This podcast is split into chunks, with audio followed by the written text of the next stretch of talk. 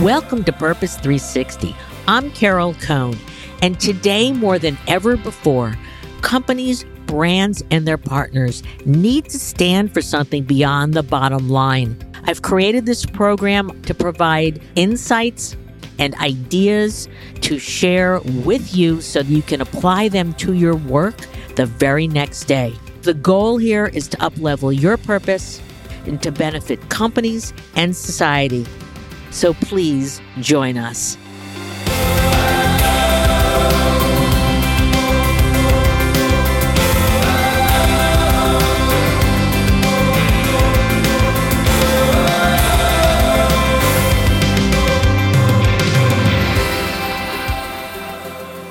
During these really trying times, we have asked some of our previous guests whose organizations have taken highly innovative, caring, heartfelt actions during the COVID 19 pandemic.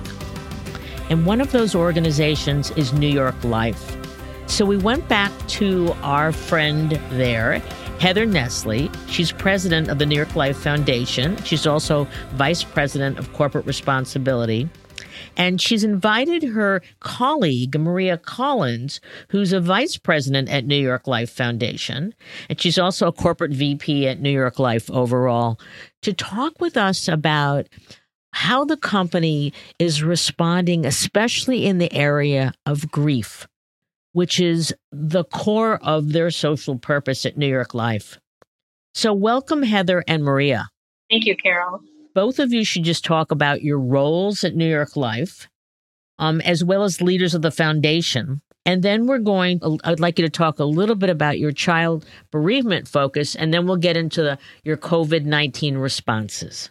So, this is Heather. So, I am the president of the New York Life Foundation, and I also run corporate responsibility at New York Life. Hi, this is Maria Collins. I'm the Vice President of the New York Life Foundation. I oversee our bereavement strategy. Talk to us about um, your focus, your social purpose focus, and how thoughtfully um, it has developed over time in terms of a core part of who New York Life is we have two main focus areas for the New York Life Foundation. The first is in education. Uh, we focus on out of school time programs for middle school youth with the hope of getting them to high school on time and on grade level, as they are four times more likely to graduate high school on time when they have that success transitioning to high school. Um, the other area that we're going to focus on today is really unique to New York Life, and that is the area of childhood bereavement, helping children and their families have an adaptive response to grief. And I'm going to turn it over to Maria to talk to you about some of the progress we've made since I last spoke with you, as well as uh, our newest program, uh, the Golden Sweater.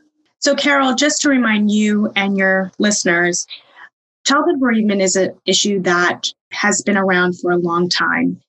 One in 14 children will lose a parent or a sibling by the age of 18. That number doubles by the age of 25. And as Heather stated, New York Life has been doing this for over a decade. And a couple of updates since your last conversation. You talked about our Grief Sensitive Schools initiative. The Grief Sensitive Schools initiative is an initiative to really provide resources and tools to educators to support grieving students. And we use our workforce to provide small presentations to schools to learn about this issue, the 1 in 14, and the impact that grief, grief has on a child academically, socially, emotionally. In addition, where they can find support. And over the time, we have had 2,000 schools agree to become grief sensitive, to strive to be grief sensitive. And because of COVID, we are transitioning into virtual presentations for grief sensitive schools because we've received such an increased demand for information and tools to support schools during this time and their grieving students. And certainly with COVID 19, losing someone um, close to you or a dear friend or a dear friend's parents is just been it's it's so shocking to all of us. So can you explain first your Brave of Heart Fund and um, how you partnered with Cigna, which is one of the core tenets of sophisticated social purpose, and also one of the needs now for organizations coming together to really support people? You know, the Brave of Heart Fund, when we got together, I don't know, month or month or two months ago, it's hard to remember dates during these days. You know, New York Life is in a really strong financial position. We're celebrating our 175th anniversary this year, and we decided this is one of those moments like we've done so many times in our history where we knew we had to step up and provide resources to do what we do best, which is to provide financial security um, to people in their time of need. Additionally, you know, you mentioned Cigna. We um, are in the midst of acquiring Cigna's group life and disability insurance business, and so we've gotten to know them pretty well. And we really realized how their values as a company aligned with those of New York Life. And so when we were looking for a partner to help contribute to the fund, when we asked, they, they quickly said yes and really believed in the mission, which is, you know, to provide healthcare workers and their families with peace of mind. And we're doing that by offering financial support to the families of healthcare workers who lose their lives to COVID 19 while working to protect the rest of us. Um, additionally, Cigna is providing free emotional wellness resources to grieving families. Um, and we're also providing a list of bereavement resources uh, because, as, as we've been talking about, we are very familiar with that space.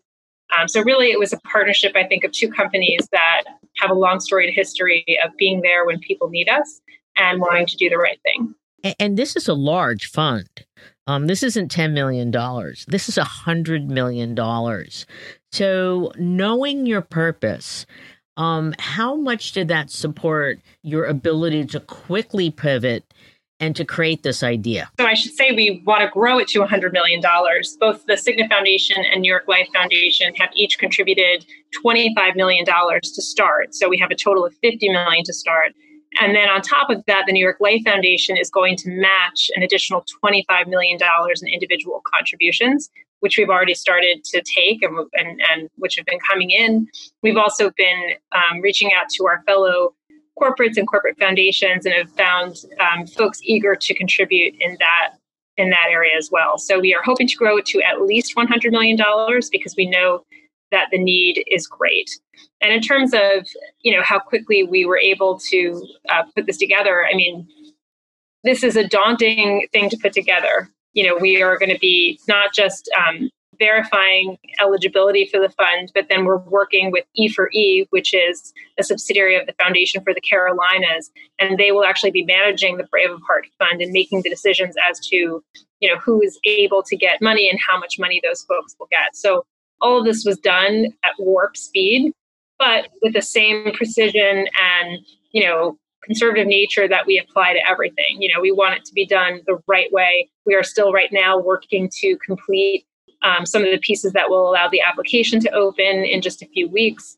Um, so we want to do it the right way, but we knew that we had to do it right away because, as we've all read in the papers, so many of these incredibly brave healthcare workers and volunteers have lost their lives and their families are in need. And when do you think you're going to start distributing the funds? So we're aiming to take applications uh, in the next two weeks before the end of May for sure. And once the applications come in, you know, the, the idea is that the money will be out the door relatively quickly. E4E is really the leader in disaster relief funds uh, across the country. They do that for us, they do that for a number of um, organizations. And the way it works is it's really a, a two part grant process.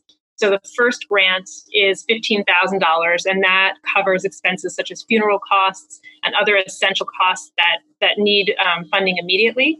And the aim of that grant is to get that out the door very quickly. And then the second grant is a longer term grant, which is up to $60,000. So you could get a total of 75,000 from the fund. And that covers expenses over about a six month period of time, which would include housing, utilities, clothing, education, medical expenses, um, and that is needs based. So you do have to show that you are, you know, you don't have the resources to fund those and that you need assistance. We have seen um, just these horrible death tolls. And um, there's also been this inability to say goodbye to those who are dying and then also grieving in isolation. Can you share, um, Heather and Maria, how your knowledge and you've got so many trained colleagues um, in terms of grief, how you're bringing that knowledge to help so many people. Yeah, I'll start and then I'll turn it over to Maria. I mean, I think with the Brave of Heart Fund, you know, we brought so many resources to bear, not just the expertise in bereavement support. I mean, we had our actuaries working to determine what the eligible class may be and to be as inclusive as possible. We're not just talking about nurses and doctors here, we're talking about orderlies, cafeteria workers, EMS, anybody who is really going in day in and day out to a place that um, has exposure to patients who, who have COVID 19. Um, so we used really, you know, our lawyers, our actuaries, everybody came together to work around the clock and weekends to get this fund up and running. Um, and now, you know, New York Life is going to play a role in helping set up the verification system, in which case we're going to use our expertise with our claims department, especially. Um, that's a group that we at the foundation have been working with for years to help train our folks who are talking to people who, you know, for most this is the darkest day they've they've faced, right? They've lost a loved one. And to really do that in a way that is helpful, that is supportive, that is empathetic, and so these are things we've been working on, and, and now is a time when we're really seeing the fruits of that labor come to bear. I mean, just in our business day to day, our folks are obviously talking to people who've experienced death during this time. And so, you know, the work that we've done is applicable every day, but but all the more applicable today. And I'll turn it over to Maria to talk about, you know, some of the other things that we're working on now, including some of the resources we're providing on our website. How we're addressing COVID 19 and grieving in isolation, we're doing it with our partners. Since we have been an active partner with many bereavement organizations across this nation and the largest investor in bereavement support services, we knew that we needed to activate and rally with our folks to understand what the needs are. How do we get resources out there? And what programs are needed? So the first thing that we did was what are the resources? We have many resource, resources on NewYorkLifeFoundation.org to discuss coping with loss, grief, supporting your grieving student, supporting your grieving child. However, this grief is a little bit different, and the whole world is grieving in different ways. So we have created special COVID related information webinars, resources, publicly and internally to support this loss that we're all feeling.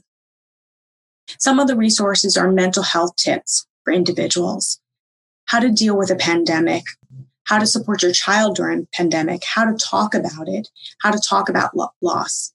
There's a new article that will be posted. It's called Grief Interrupted.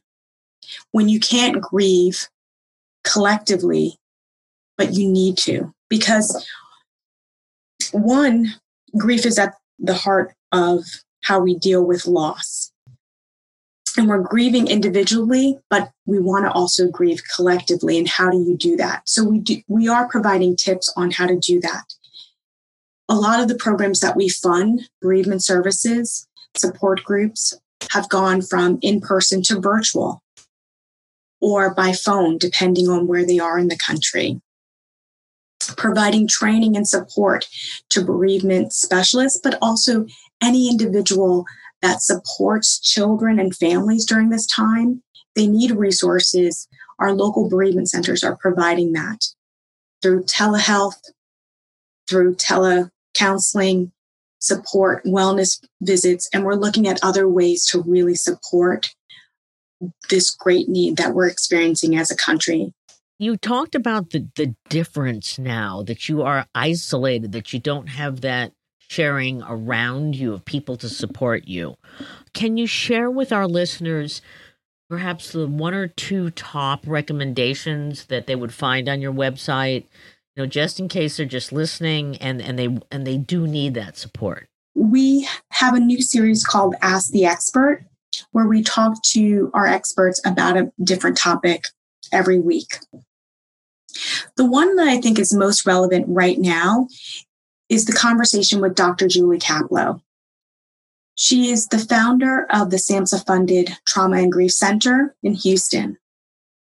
And she talks about the distress that you may feel as an adult during a pandemic, what to expect and how to address it.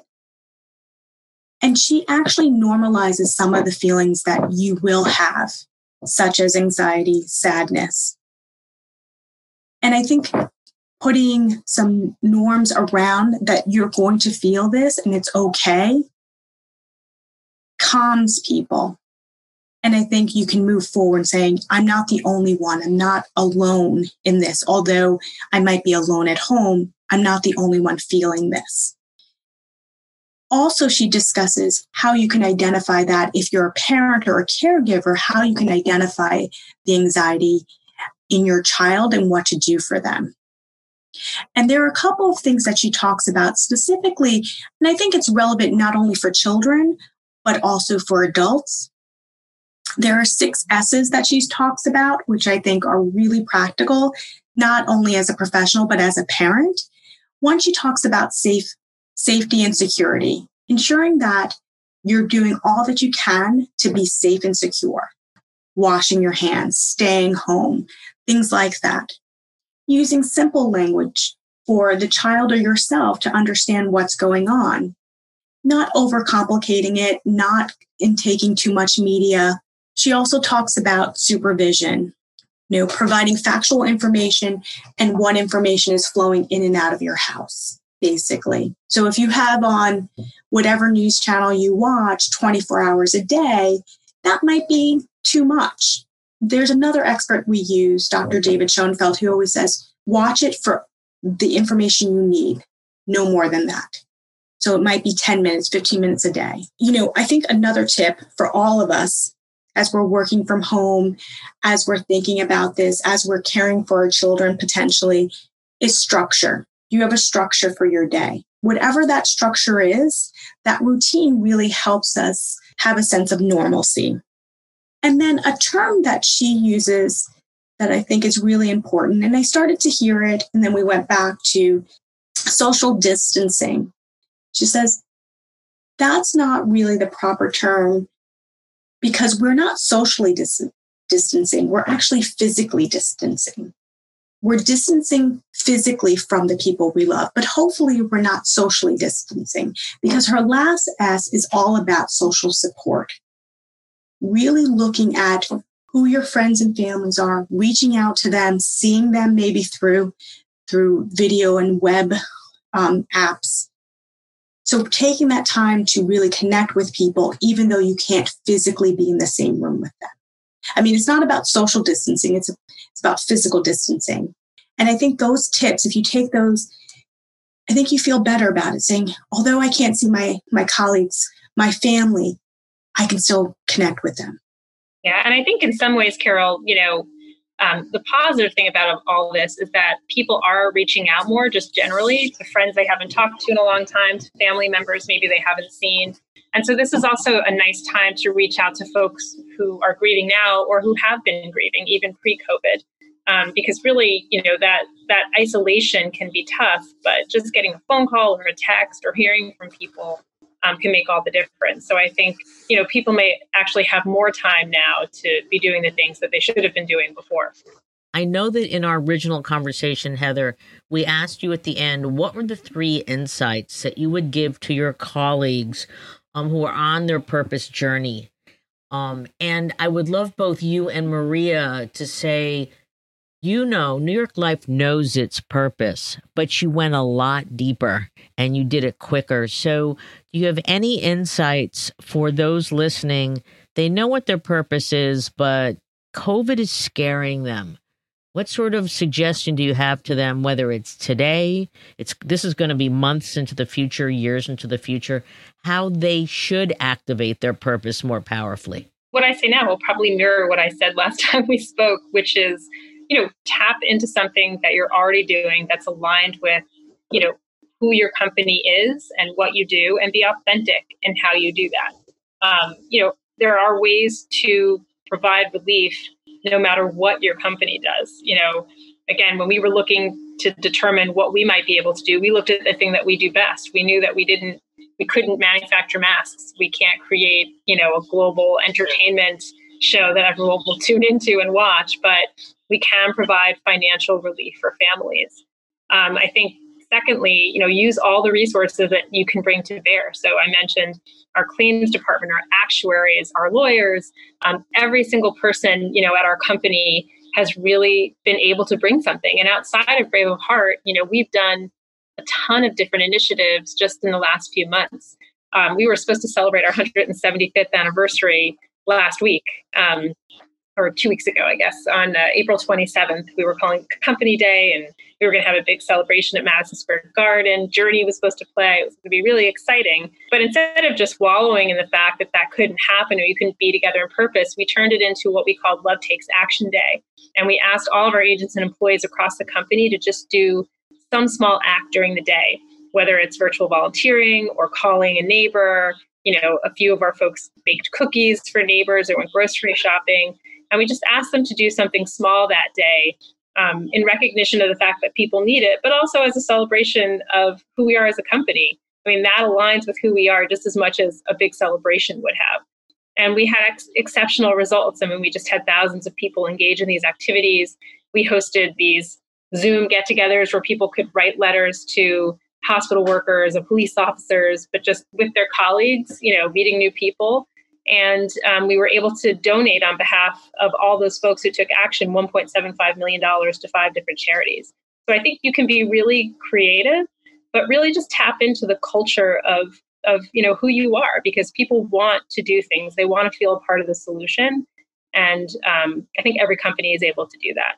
Do you feel that as a culture, um, since we're all going through this all around the globe, that grief is going to be something that we, it's never good, but that we will be able to view as more of an, an integrated part of our culture? Perhaps, you know, I mean, I, I hope so. That's that's always been what I think we've we've been striving to do with our bereavement work. It's not just to provide direct support to folks, but also just to raise the awareness. I mean, you know, Maria said it death has been happening forever. This is not a new topic. Um, and yet we act as if um, it's taboo. But the reality is that the, the more you don't talk about it, the more taboo you make it. And so I think, again, one of the, the positives that could come out of this crisis is that people have had to confront this and um, they actually have been more open to talking about it. And I think the Brave Heart Fund is just one way to provide support but the support really comes from all of us. And it brings us back to the golden sweater, which really is about how every single person can take an action and be supportive of not just children, but everybody who is grieving. And small actions do matter. And the Golden Sweater is a book that you've created. Can you just talk a little bit about that? The Golden Sweater is our newest initiative. I think it's beyond a book. It is a, an initiative where we're providing resources and tools for parents, caregivers, caring adults to support a grieving child in their life. The book follows a little boy who lost his dad and is having a hard time with the loss. And he finds this golden sweater that provides him a sense of comfort and connection to his father, which he still has, even though his father's dead and he's able to find strength and resiliency. And I think your question about COVID 19 are we ever going to get good at grief? That is what New York Life has strived to do. We know from our surveys that individuals shy away from conversations about loss. People shy away from supporting individuals, not that they don't want to support them. It's just that they don't have the words or the tools to support that person. This book, with our discussion guide that we created to accompany the book, provides those tools on how to have a conversation about loss and death, probing questions. We also give information on how to read the book yourself because all of us are dealing with the loss of someone. And this book may tr- trigger in ourselves reactions. So we want to be prepared when, especially when we're talking to our child on how to have that conversation. So one of the questions that I leave with in this book is like, what is your golden sweater for the person that you lost? What do you carry with you every day to remember them? And I think that is a conversation that we all will have. What do we remember about that person? What piece of them do we keep in our heart? And I hope that we elevate that conversation around grief and loss. Because death happens every day. And unfortunately, with COVID 19, we are all seeing it front and center. It is available free to download on our website, at NewYorkLifeFoundation.org. And for every download, we will be donating $1 to four different bereavement organizations up to $175,000. So we would really encourage folks to download the book. You can also see the animated 60 second version of it, which is beautiful. Um, and that will also result in the, in the double benefit of educating folks, but also getting money out to the organizations that need them. The Golden Sweater also will be featured in a documentary that we invested in. We partnered with WPSU, um, the Penn State PBS station, to develop Speaking Grief. Speaking Grief is a documentary that highlights families and individuals who are dealing with grief, their sense of loss, their support system, and how they're moving forward. And you can go to speakinggrief.org to see the listing and air dates. But our purpose is always to ensure that we invest in something, but we want to make it sure it's accessible to everyone and that it has many layers of support.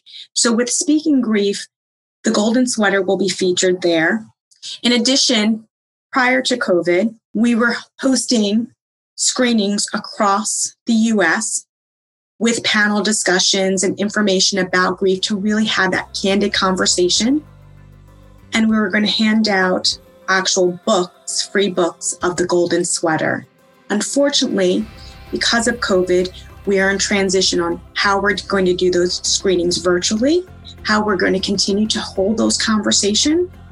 And when you download the book and the discussion guide, hopefully we can have those conversations as well and get that resource out. So there's many layers to our support and how we are dealing with COVID as well as grief in general as our mission.